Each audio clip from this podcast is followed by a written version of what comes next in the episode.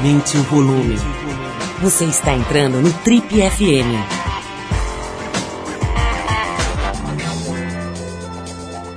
Oi, eu sou o Paulo Lima e a gente começa agora mais uma edição do Trip FM, que é o programa de rádio da revista Trip. Já são mais de 32 anos no rádio brasileiro.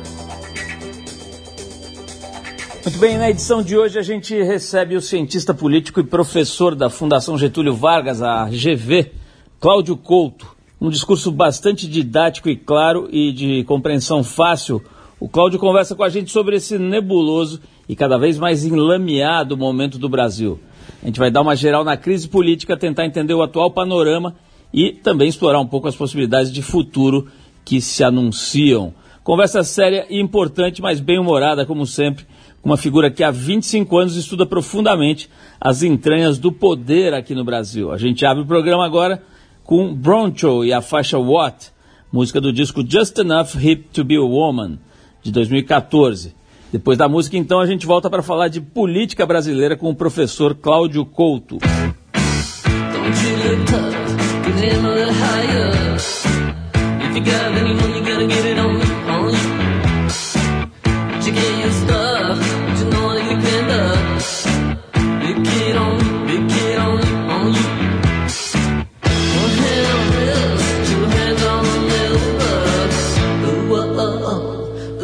uh, uh. This rap goes up.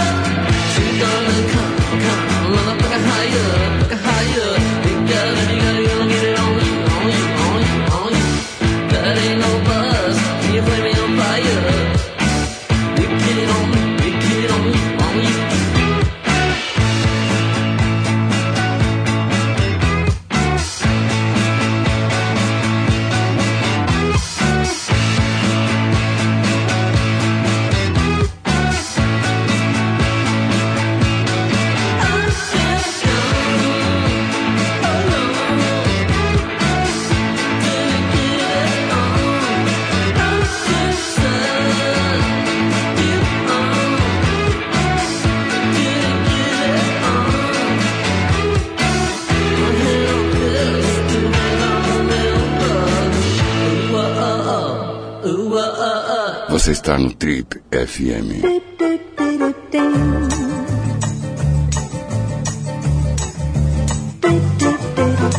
Este homem é um cientista político com mestrado e doutorado pela Universidade de São Paulo, a USP, e também tem um pós-doutorado pela Universidade de Colômbia, nos Estados Unidos. Ele é professor da GV, a famosa Fundação Getúlio Vargas, e também é colunista do jornal Valor Econômico, onde escreve eventualmente.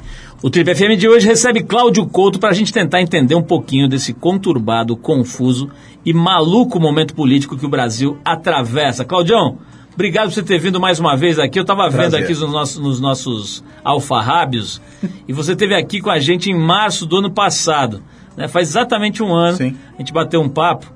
E é bem legal a gente atualizar, cara. A gente quis chamar porque tá um momento, cara. Assim, é, eu acho que toda vez que você vier, eu vou falar a mesma coisa, né? É o momento mais maluco da história do país, né? Todo ano acho que a gente bate o, próprio recorde, né?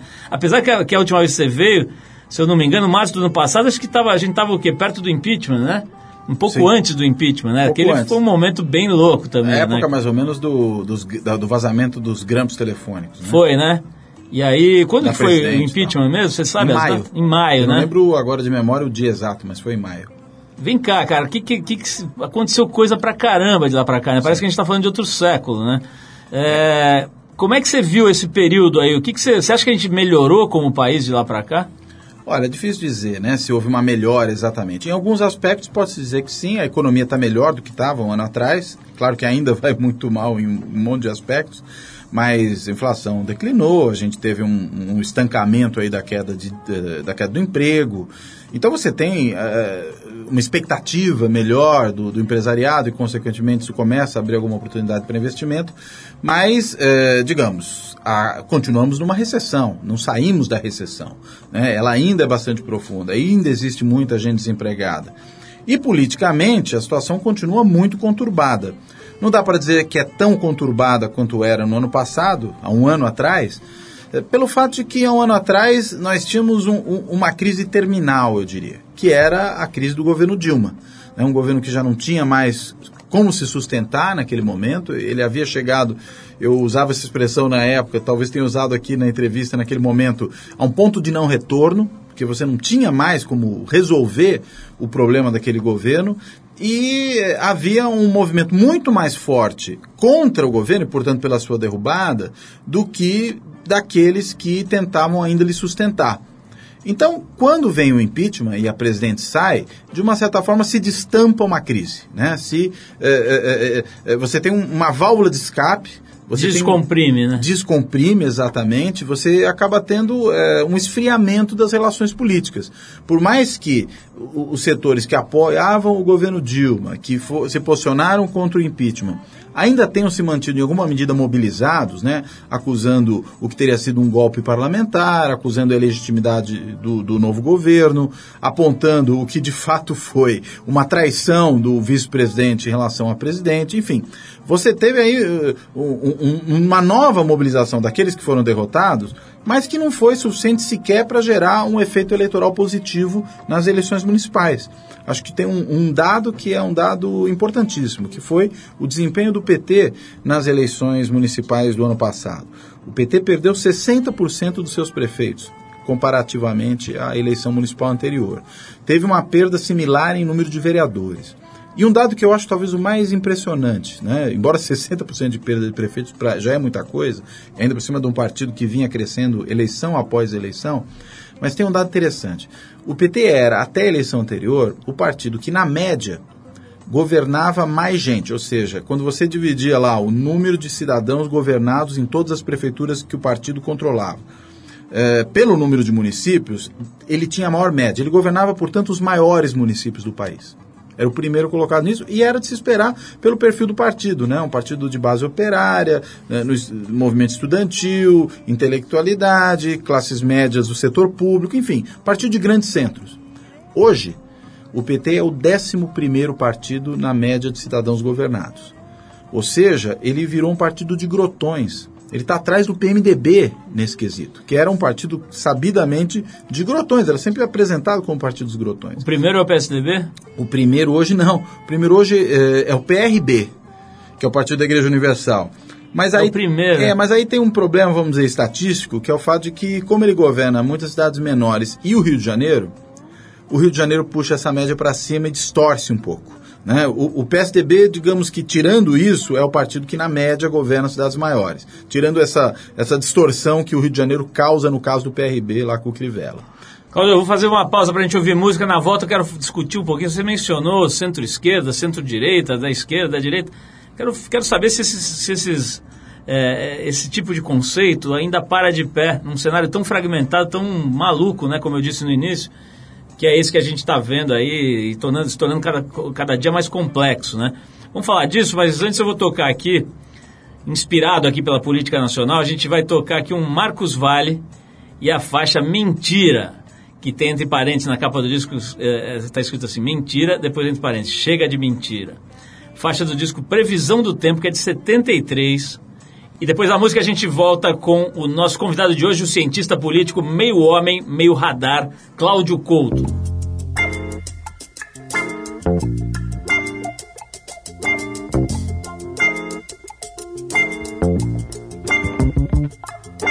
Diga sim pra mim primeiro, diga sim eu vi primeiro, diga sim de corpo inteiro, diga sim, mas é mentira. Tchu, é mentira. Ira tchu é mentira.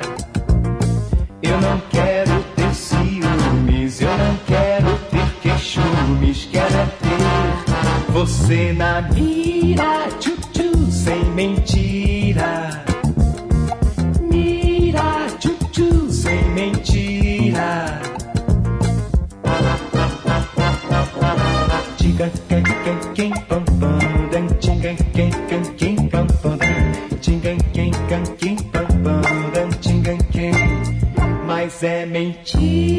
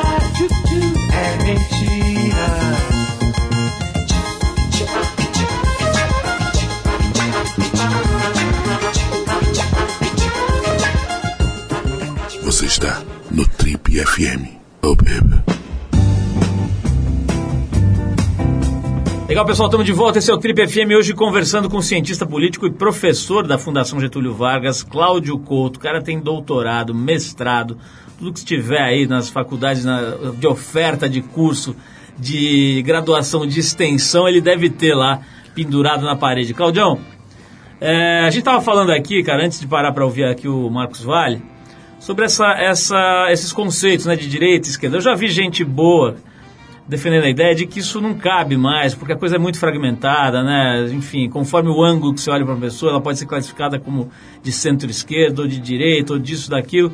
E vejo muita gente boa, como eu sei que você é, é, também é, é, defende, defendendo que sim, que cabe sim, que, que faz sentido utilizar essa terminologia. Eu queria que você falasse um pouquinho sobre isso, né? O que, que é hoje ser de direita, ser de esquerda, ser de centro num país como o nosso?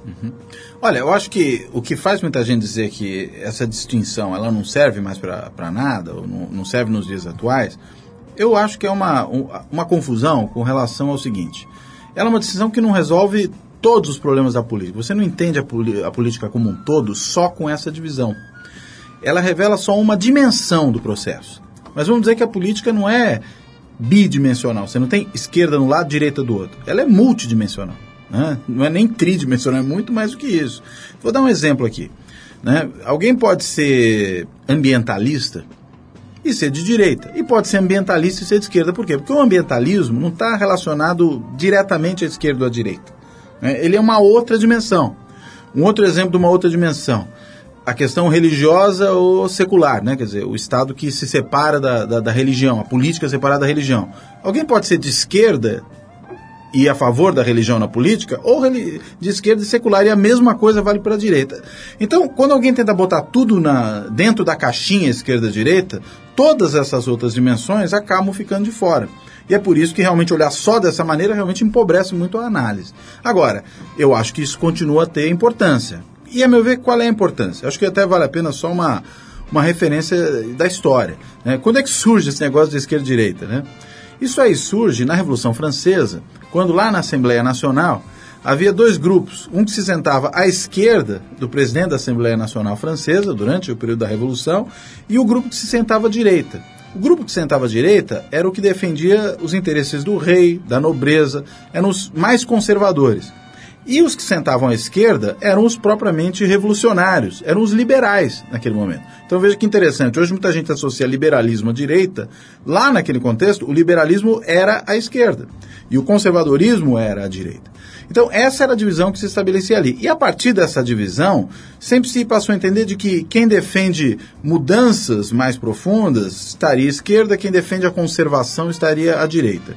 Mas eu entendo que a diferença mais fundamental não é essa. Eu acho que é, o critério principal para distinguir esquerda de direita é a maneira como se dá a relação com respeito à questão da igualdade. O que a gente pode dizer é o seguinte: historicamente, em diferentes momentos, a esquerda é mais igualitária, a direita é menos igualitária. Né? Essa é a questão. E você veja, voltando lá à Revolução Francesa, por que, que os liberais estavam à esquerda? Porque eles defendiam a igualdade de todos perante a lei o fim da separação entre nobres e plebeus. E isso era defender a igualdade. Mais para frente, por que, que eles foram, digamos, deslocados para a direita? Porque no lugar deles surgiram socialistas que defendiam não apenas a igualdade perante a lei, mas a igualdade econômica. E assim vai. Por que, que hoje muitas vezes é frequente alguém associar os que defendem direitos iguais para pessoas eh, independentemente da sua orientação sexual como de esquerda? Porque estão defendendo igualdade de tratamento para as pessoas, independentemente da sua orientação sexual. E por aí vai.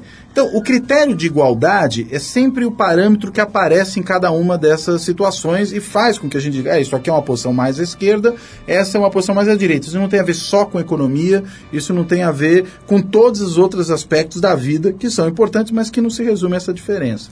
Cláudio, você que desde moleque, imagina que você deixava o Pato Donald de lado e ia ler, sei lá, o Burns ou, sei lá, algum é, economista ou, ou, cientista político e tal. Você está estudando isso há séculos, né, cara? Coisa do poder. E tem aquela máxima, eu não lembro direito de quem é, que todo poder corrompe, o poder hum. absoluto corrompe absolutamente, né? Cara, ao longo dos anos, você, você quando está na faculdade, então, você tende a não acreditar nisso, você luta contra essa ideia, né? Ao longo dos anos você vai vendo isso se materializar na sua frente. Né? De fato, a gente aqui já viu várias vezes pessoas que, é, sobre cujos caráteres a gente não tinha a menor dúvida né, da retidão etc. E a hora que elas atingem determinada condição de poder, realmente elas se transformam. A gente já viu algumas vezes isso acontecer aqui como, digamos, como espectadores dessas últimas três décadas é, nesse, nesse é, é, é, lugar que a gente está, né? Do jornalismo, da observação de comportamento e tal. Como é que você acha? O que, que você acha, cara? Você que estuda isso desde moleque, tem a ver mesmo? Tem um mecanismo de, é, é, atávico de, de, parece que liga uma chave em que você se abre mais e a sua, a sua ética se torce, distorce? Olha, você falou da, da vida de criança, né? Do que, que se faz quando é criança. A gente sabe muito bem que uma das questões fundamentais quando se criam os filhos né, e também na escola, é o seguinte: crianças precisam de limites. Né? É com os limites colocados para elas que elas sabem exatamente a respeitar o outro, né, o que, que elas podem ou não podem fazer, que na realidade elas constituem a sua própria personalidade. Né? Caso contrário, até se costuma usar essa, essa expressão, aquela criança vira um pequeno tirano. Né? Pois bem, tirania é um conceito político, né? O tirano é aquele que sozinho governa o mundo segundo seus interesses e dane-se o resto. Pois bem, o que eu entendo que acontece quando o poder corrompe alguém é quando esse governante, esse político poderoso, esse empresário poderoso, essa pessoa poderosa, seja qual for uh, a área que ela ocupe, ela não tem mais limite para sua atuação. O caso do Marcelo Odebrecht, por exemplo, que você mencionou aí antes, qual foi o grande problema ali? É que parecia que não havia qualquer limite. Tudo era possível para ele. Não havia qualquer restrição. E aí você realmente vai fazendo tudo que acha. A natureza humana, de alguma forma, impele pessoas para isso. Claro que algumas têm interiorizado um, um padrão de conduta muito, fo muito forte, muito sólido, que eventualmente a, a, as detém. Né? Mas outros não têm tanto assim. E mesmo os que têm, são ali submetidos a tentações constantes, né? Na falta dos limites, aquele alerta, né? Aquela campainha que toca sempre que se passa do ponto, deixa de tocar. E isso vale também para políticos. Né? Políticos que veem a vida muito fácil ao seu redor do ponto de vista da obtenção de benesses, de conseguir aquilo que se deseja, de fazer os outros lhe obedecerem. Se nenhum tipo de restrição lhes é imposta, eles começam a abusar. É por isso que é tão perigoso hoje quando a gente substitui os políticos pelos membros do sistema de justiça, do judiciário, do Ministério Público como heróis da nação, já que os políticos não fazem nada que presta, ah, então vamos entregar o poder aos juízes. É que o problema volta do mesmo jeito. Se esses aí também não forem sujeitos a algum tipo de limite, eles também vão abusar do poder. Né? Eu diria que até já estão abusando em muitos casos. Né? E quando você transforma alguém em herói, a chance do abuso é imensa. Então o problema é esse, é um problema, pode-se dizer, essencialmente da natureza humana, que essa tendência a sempre transgredir, exagerar, sem algum limite não é imposto.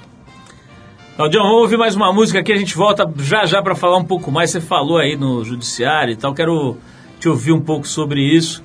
Né? Mas a gente vai falar de bastante coisa aqui com o cientista político Cláudio Couto, ele é professor da, da GV e também é, escreve é, frequentemente no jornal Valor Econômico. Vamos ouvir aqui, Cláudio, a dupla francesa Stanley Brinks com a faixa Orange Juice.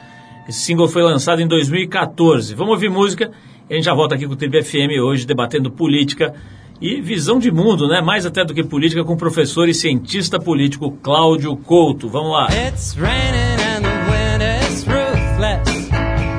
It's raining and the wind is ruthless. It's raining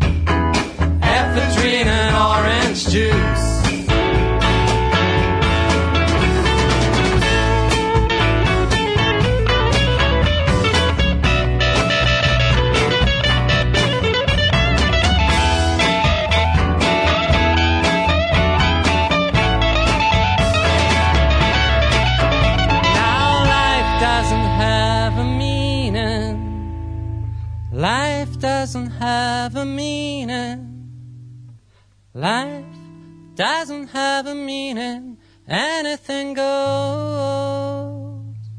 You might as well be dreaming, but I'll get by with a little bit of you. Alcohol, tobacco, caffeine, ephedrine, and orange juice.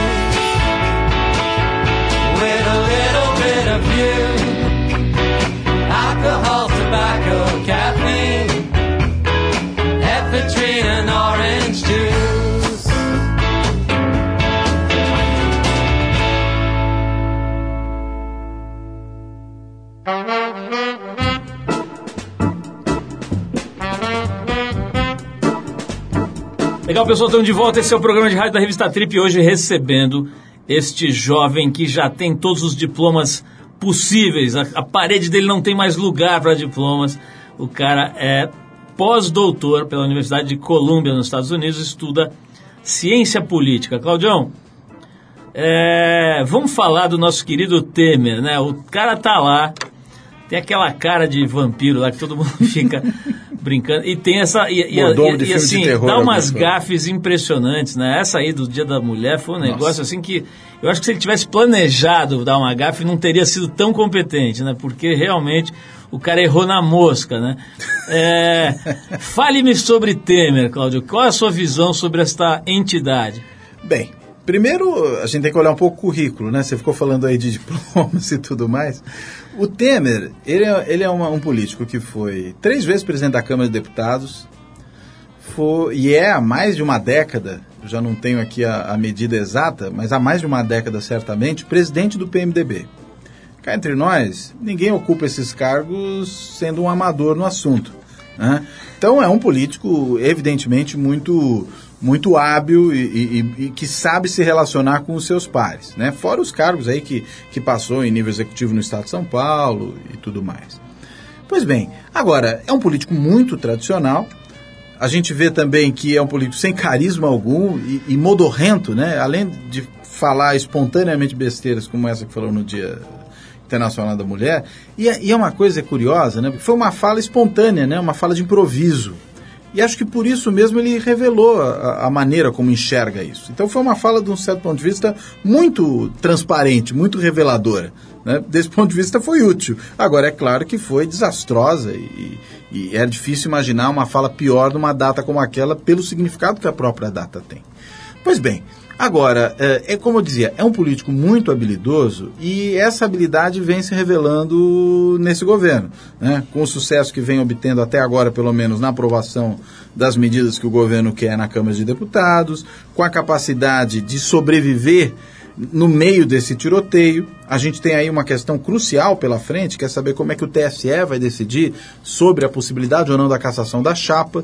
Mas, para além de questões puramente judiciais, existe uma negociação forte do presidente Temer né, com membros do TSE, com juízes do STF, depois que pode revisar essa adesão ao Tribunal Superior Eleitoral, para poder preservar o seu cargo e uma, e uma negociação que passa por outros caminhos. Ou seja, nós temos a, no Temer talvez essa seja a síntese de tudo, uma velha raposa da política brasileira, né? ao, ao bom estilo do que são as raposas.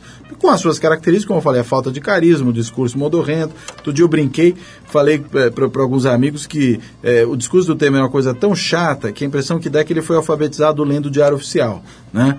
E é realmente isso, quer dizer, é, é difícil imaginar o Temer como um candidato a um cargo majoritário, né? Imagina o Temer presidente, candidato à presidência. Ele só podia mesmo chegar à presidência da maneira como chegou. Né? Seria muito difícil imaginar outra forma. Você falou em raposa, é interessante que ele tem um pouco de cara de raposa também. né? Também. Se você olhar o desenho da cara dele, o formato Tem da quase um focinho.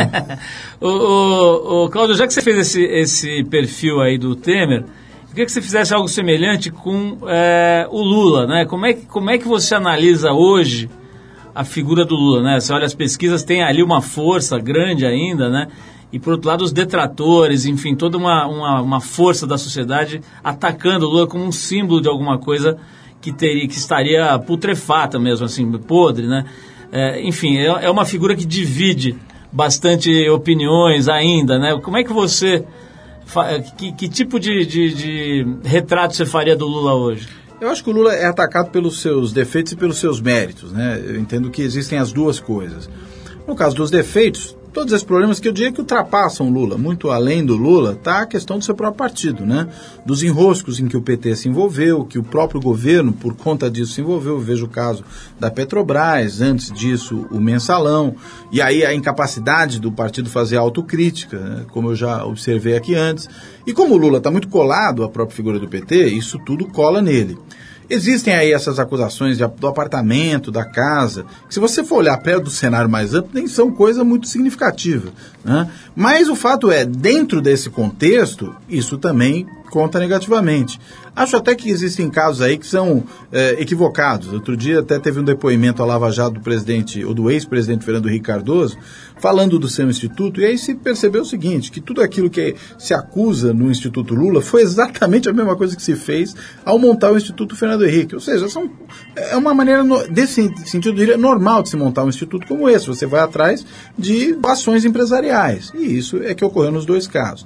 Agora, o problema não é tanto esse. Né? O problema são os malfeitos do PT, o desastre que foi o governo Dilma, o que me parece que foi também um erro brutal do ex-presidente Lula na escolha da sua sucessora que é uma coisa difícil de entender, como alguém, eu falava do Temer como uma raposa, que também é ao seu modo uma raposa política, pode cometer um erro tão brutal como escolher a Dilma para lhe suceder. É uma pessoa sem capacidade de liderança, uma chefe mandona, mas que não tem a capacidade propriamente de fazer com que haja seguidores dela. Ela tem subalternos, não tem seguidores. O Lula era uma figura que tinha seguidores e tem ainda muitos seguidores. O que, que pode ter levado a essa escolha, que, a meu ver, é um das, uma das razões do, desse desastre em que o próprio Lula se vê mergulhado hoje, né? do desgaste pelo qual ele passou. Imagino que escolheu alguém para lhe esquentar a cadeira, mas ninguém esquenta a cadeira. Né? As pessoas, depois que sentam numa cadeira como a presidencial, assumem como sua. E se tem a possibilidade de reeleição, serão candidatas à reeleição. Né? Então, esse, a meu ver, foi um erro brutal do, do ex-presidente Lula, que poderia ter procurado outros nomes. Agora, hoje aparece ainda nas pesquisas com popularidade, com chance de ter uma boa votação? Aparece. O problema não é tanto o piso, o problema é o teto. Existe uma rejeição muito forte a ele e ele corre o risco de viver no Brasil que o ex-presidente da Argentina, Carlos Menem, sofreu lá no, no, no, no final dos anos 90, começo dos anos 2000. Quando ele foi candidato a presidente, ganhou no primeiro turno, mas tinha uma taxa de rejeição de mais de 70%. O resultado foi obrigado a desistir do segundo. Acho que Lula não desistiria, mas eu imagino que ele chegaria um segundo turno com muita dificuldade de ganhar. Claudio, a gente vai fazer mais um break para ouvir música e na volta vou te fazer mais umas perguntas. Vou querer saber, saber, inclusive, a sua opinião sobre a figura, né? O João Dória, né? Tá aí, você mencionou ele agora há pouco aqui no programa. Quero saber como é que você está analisando esses primeiros, sei lá, 60 dias ou algo parecido aí da, da gestão do Dória, né? Que vive falando, eu sou gestora, eu sou gestora. Bom, quero te ouvir sobre isso. Mas antes a gente vai ouvir aqui uma banda que eu gosto muito. Esse disco é de 72, Claudio, chama-se Can't Buy a Thrill. A gente separou a banda Steely Dan e é com eles que a gente vai para ouvir o Do It Again, é um dos, das, uma das faixas mais importantes aí da, da, da, da, musicografia do Steely Dan. Vamos então com, com essa banda e a gente volta com o Cláudio Couto daqui a pouquinho para falar de João Dória. Vamos lá.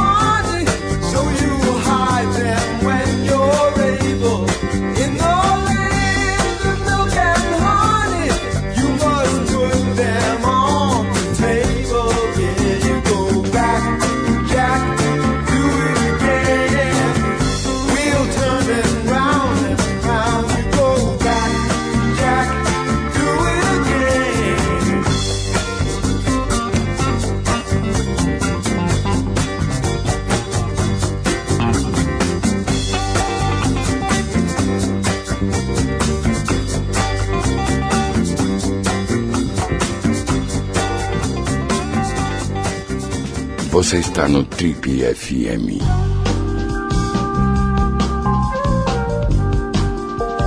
Ok, estamos de volta. Se você perdeu a primeira parte desse programa, não se desespere e não passe ridículo. Vá até o nosso site trip.com.br e lá você vai encontrar dezenas, centenas, na verdade, de entrevistas como essa que a gente está fazendo hoje aqui com o Cláudio Couto, cientista político e professor universitário.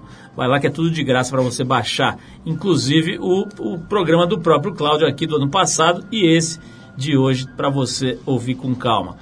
Cláudio, antes da gente fazer a pausa aqui para o Steely Dan, aliás, maravilhoso esse som, é, eu estava te perguntando sobre o João Dória, né? outra figura polêmica, outra figura controvertida, mas principalmente, uma coisa não se pode negar, uma figura nova, né? nesse cenário aí de, de, da política nacional, né? Quer dizer, obviamente ele está na política de alguma maneira, né? Sempre esteve, né? Como, enfim, uma figura pública e, e que sempre esteve próximo dos, dos, dos, grandes poderosos, dos partidos, etc., mas numa outra posição. Né? Agora ele assume ali um cargo executivo, um cargo importante. Né? O prefeito de São Paulo talvez seja um dos cargos mais importantes do país, do cenário político nacional. Como é que está sendo a tua análise desses primeiros dois meses, ou enfim, é, quase, quase três, né? Três meses aí de governo do, do João Dória em São Paulo? É, eu diria que talvez ele não seja tão novo quanto às vezes parece, né? É, eu, você fez uma brincadeira no começo da sua fala, não passe ridículo, lembrei daquela propaganda do Capiloton. É, exatamente. Não é?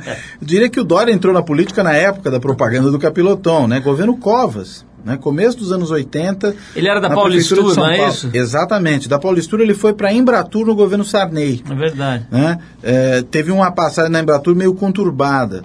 É, e se a gente olhar a trajetória dele empresarial depois, é uma trajetória basicamente do que a gente chama de lobby, né? de fazer meio do campo político para o empresariado. Né? Então, é, é, curioso quando ele se apresenta como gestor, mas na realidade ele faz política, estou falando em 82, há 35 anos. Né? Então, não é tão novo assim. Também diria que não é tão novo no estilo. Essa, essa questão de vestir os uniformes, né? de, de cada dia ter uma fantasia diferente, sair na rua, às vezes lembra o César Maia, que no Rio de Janeiro fazia isso, de vez em quando vestia também uniformes. É, lembra o Jânio Quadros. Jânio Quadros, né? Eu acho que esse, essa talvez seja a referência mais forte, né? É, que dava incerta, que tinha... Multava, né? É, ele dava multa, ele, ele, entrava, mandava embora funcionário público, fazia um pouco de tudo, mandava os bilhetinhos. É, é uma, é, é uma política, tanto a do César Maia, menos bem sucedida, como a do Jânio lá atrás, muito calcada no marketing. Né? E eu diria que é isso, né? O, o, que tem sido até esse momento, nesses primeiros é, dois, três meses, né? A gente já vai aí para o final de, de março, a gestão Dória. É uma gestão muito baseada na comunicação. Eu acho que aí tem duas questões, é, ou três, vai. Primeira, a gestão é importante na política, não dá para negar isso. Uma, um governo bem gerido é uma coisa importante. Você vê que a Dilma era vendida como gestora, também houve essa tentativa, e se mostrou na realidade uma péssima gestora. Como era também uma péssima política, ela era nem política nem gestora, nem uma coisa nem outra. É, existe a necessidade de gerir bem a cidade, de prestar bons serviços públicos, de simplificar a vida do cidadão. Tudo isso é gestão, de administrar bem as finanças. Né?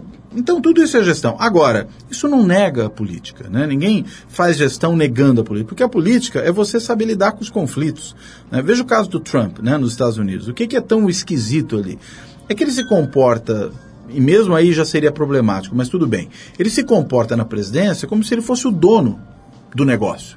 Só que o negócio aí, no caso, é o país.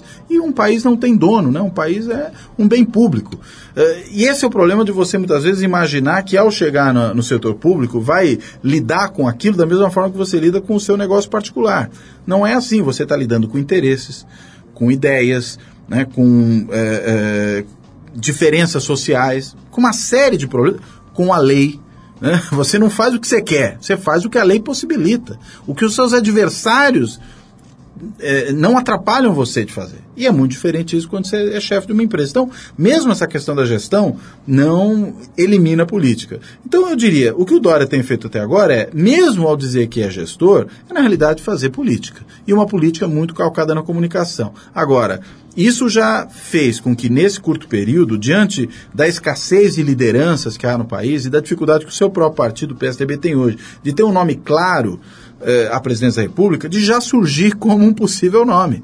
Né? O que, mais uma vez, faria ele parecer com o Jânio Quadros se isso realmente acontecer. Porque o Jânio foi um político de carreira meteórica. Né? Sai de deputado estadual para prefeito, para governador, para presidente da República. E aí, no caso da presidência, foi meteórico também. Durou pouco tempo. É, de, se ele for de prefeito, seja para governador, né, seja para presidente, eleições são simultâneas nesse caso, vai ser já uma trajetória meteórica. De qualquer forma, ele vai se habilitando para isso diante da excelente comunicação que faz algo que o seu antecessor, o Fernando Haddad, não teve. Né? O Fernando Haddad se comunicava muito mal. E eu acho que isso foi talvez um dos fatores, para além do desgaste do seu partido, que lhe custou a sucessão na prefeitura. Cláudio, você, é, te ouvindo falar, me dá vontade de te ouvir também sobre uma das questões mais é, centrais hoje aí, que é a questão da Lava Jato, né? Queria ouvir você, quer dizer, tem toda a, a, a digamos, o, uma valorização da, da, Lava Jato como uma ferramenta de limpeza extremamente é, forte, né, extremamente eficaz, mas também tem toda a questão dos eventuais abusos, dos desmandos, enfim, das coisas que são questionáveis ao longo do processo. Você que estuda isso profissionalmente, qual é a tua é, avaliação da Lava Jato do que a gente tem até agora é, para olhar? Olha, eu acho que a Lava Jato, você colocou bem, a gente pode sintetizar nessas duas questões. Há avanços importantes, mas há abusos. Quais são os avanços importantes? Os avanços importantes, eu, eu diria, tem a ver primeiro com a implementação de novas é, práticas e mesmo de uma nova legislação no que se refere à investigação, no que se refere ao processo penal, que até então nós não tínhamos. A delação premiada é um bom exemplo disso. Isso é uma relativa novidade no caso brasileiro. Né? Você poder ter na delação premiada um instrumento de obtenção de evidências e atrás eh, dessas evidências há provas que você vai buscar. E isso faz com que a investigação avance. Eu acho que isso é, é, é algo realmente muito importante. Segundo, trabalhar com muita informação, com inteligência, é, com operações que acabam, ao produzir muitas provas, tornando as condenações praticamente inevitáveis. E um juiz que age de maneira muito rápida. Né? O Moro toma decisões muito rapidamente. Até aí eu acho que está tudo muito bem e isso é saudável e necessário para o país. E veio acompanhado de outras coisas, como por exemplo, processo que transita em julgado de segunda instância. Uma decisão do STF, isso não tem a ver diretamente com a Lava Jato, mas eu diria que a Lava Jato criou um ambiente propício à aprovação disso. Onde está o abuso? O abuso, ao meu ver, está em usar procedimentos para, por exemplo, obter a delação premiada ou a confissão que não me parecem legítimos no Estado de Direito, como, por exemplo, uma prisão preventiva em que você mantém o indivíduo preso indefinidamente quando ele já não oferece mais risco para investigação, e essa seria a razão da prisão preventiva, na realidade, para extrair dele uma confissão ou uma delação. Isso me parece muito grave porque isso é uma forma análoga à tortura. Não é uma tortura no sentido direto físico de você bater no indivíduo, dar choque nele, alguma coisa desse gênero, mas é uma tortura psicológica, de você manter esse cara preso e falar, só te solto quando você abrir a boca. Isso me parece um excesso, assim como várias das condições coercitivas que também são excessivas nesse caso. Claudio, para a gente fechar aqui, o tempo já está pegando aqui, mas eu quero saber o seguinte. É, teve uma coluna, a gente estava lendo hoje aqui o, a Folha de São Paulo, e o Hélio Gasper estava defendendo o seguinte, que o Temer, com tudo que ele representa, né, tudo de, enfim, que você, aliás, definiu bastante bem, a raposa velha, né, é a melhor alternativa para levar o Brasil até as eleições de 2018, na opinião do, do Gaspari. Você concorda com ele? Então, melhor alternativa é sempre uma questão de o que, que eu tenho disponível no cardápio, né? Talvez no cardápio que nós temos hoje, o Gaspari tenha lá uma certa razão. Por quê? Porque o PMDB, o partido do, do, do, Temer, eu acho que ele é um símbolo disso, mais que um símbolo, ele encarna muito bem isso. É um partido que tem duas características talvez opostas, né? É um partido, de um lado, uh, de parasitas da, do, do, da, do Estado brasileiro, mas ele não é um partido de predadores, né? é um partido que destrói o Estado. Ele é um partido parasitário, ele sorve recursos, né? tem muita corrupção, mas não tem uma lógica destruidora há exceções. O Cunha era um exemplo desse político predador e não exatamente um parasitário. Só que os PMDBistas têm uma característica. Eles sabem, ao mesmo tempo que tem essa, esse defeito, eles sabem lidar com as instituições, eles sabem como conduzi-las, como operá-las. Eles, quando precisa, sabem se comportar como um presidente de Câmara, um presidente de Senado, um líder de governo no Congresso, um presidente da República. Né? E essa é a diferença do PMDB com outros partidos que tendem a aderir também, como o PMDB faz, a qualquer governo. PTB, PSC, PRB, PR, por aí vai. É, se cai o Temer, se o PMDB se fragiliza, o que, que sobra? Sobram esses. Ou seja, é, aquela velha frase, né? Nada é tão ruim que não possa piorar. É possível piorar. E, e nesse... se, o, se o Temer cai, a gente cai na mão do Congresso que vai e o problema é saber o que o Congresso escolheria. Pode ser que até faça uma escolha. Pela, pela votação positiva. do impeachment, você tem uma vaga noção, né? Pois é. é. Será que aquele Congresso vai escolher quem? É claro que nem sempre as pessoas escolhem quem parece com elas. Né? É, e dada a situação da economia, talvez escolham alguém de confiança do mercado. Né? Um nome que andou sendo aventado era o do Nelson Jobim, que foi um político que passou pelos três poderes. Né? Ele foi ministro, foi deputado, foi ministro de mais de um governo, diferentes pastas, foi. É, ministro da Justiça do ministro, Lula, né? Foi ministro da Justiça. Eh, não, do Lula foi ministro da Defesa. Defesa, ele Isso. andava com farda de camuflada, Isso, foi, fotos ele foi ministro da Justiça antes, do, antes. do governo Fernando Henrique, foi ministro supremo. E também, consequentemente, membro do TSE. Né? Ou seja, ele passou realmente pelos três poderes, é um político muito hábil, não está hoje em nenhum cargo, é um nome que foi aventado. Pode ser alguém com esse perfil, não digo ele necessariamente, mas pode ser alguém com esse perfil. Agora, pode ser alguém com um perfil mais parecido com aquele da votação do impeachment.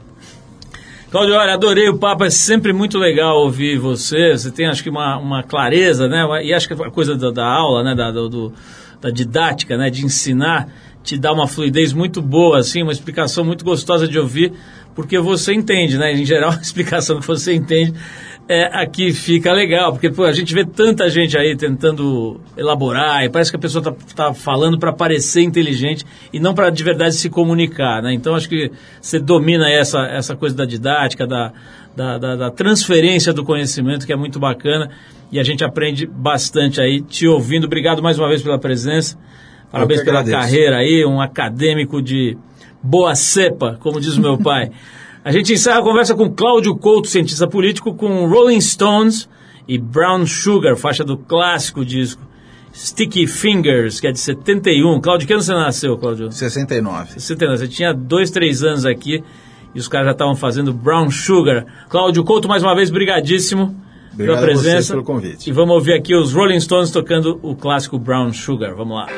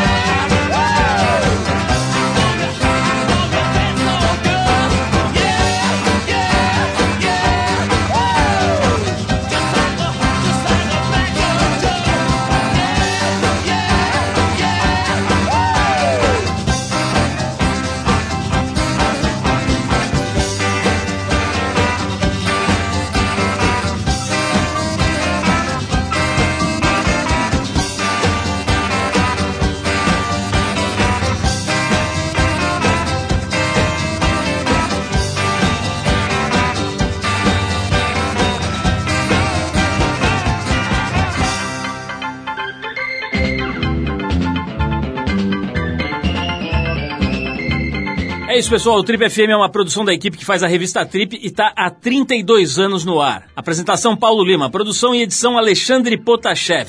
Se você perdeu o programa de hoje ou quer escutar de novo, acesse o trip.com.br. Lá você vai encontrar um arquivo com centenas de entrevistas feitas por aqui nos últimos 15 anos. Você pode baixar essas entrevistas escutar na hora que quiser e onde você quiser. Quer falar com a gente? Escreve para radio@trip.com.br. E para ficar mais perto do nosso trabalho, procura a gente no Facebook, Revista Trip. Na semana que vem a gente volta nesse mesmo horário com mais um Trip FM. Abração, até a próxima.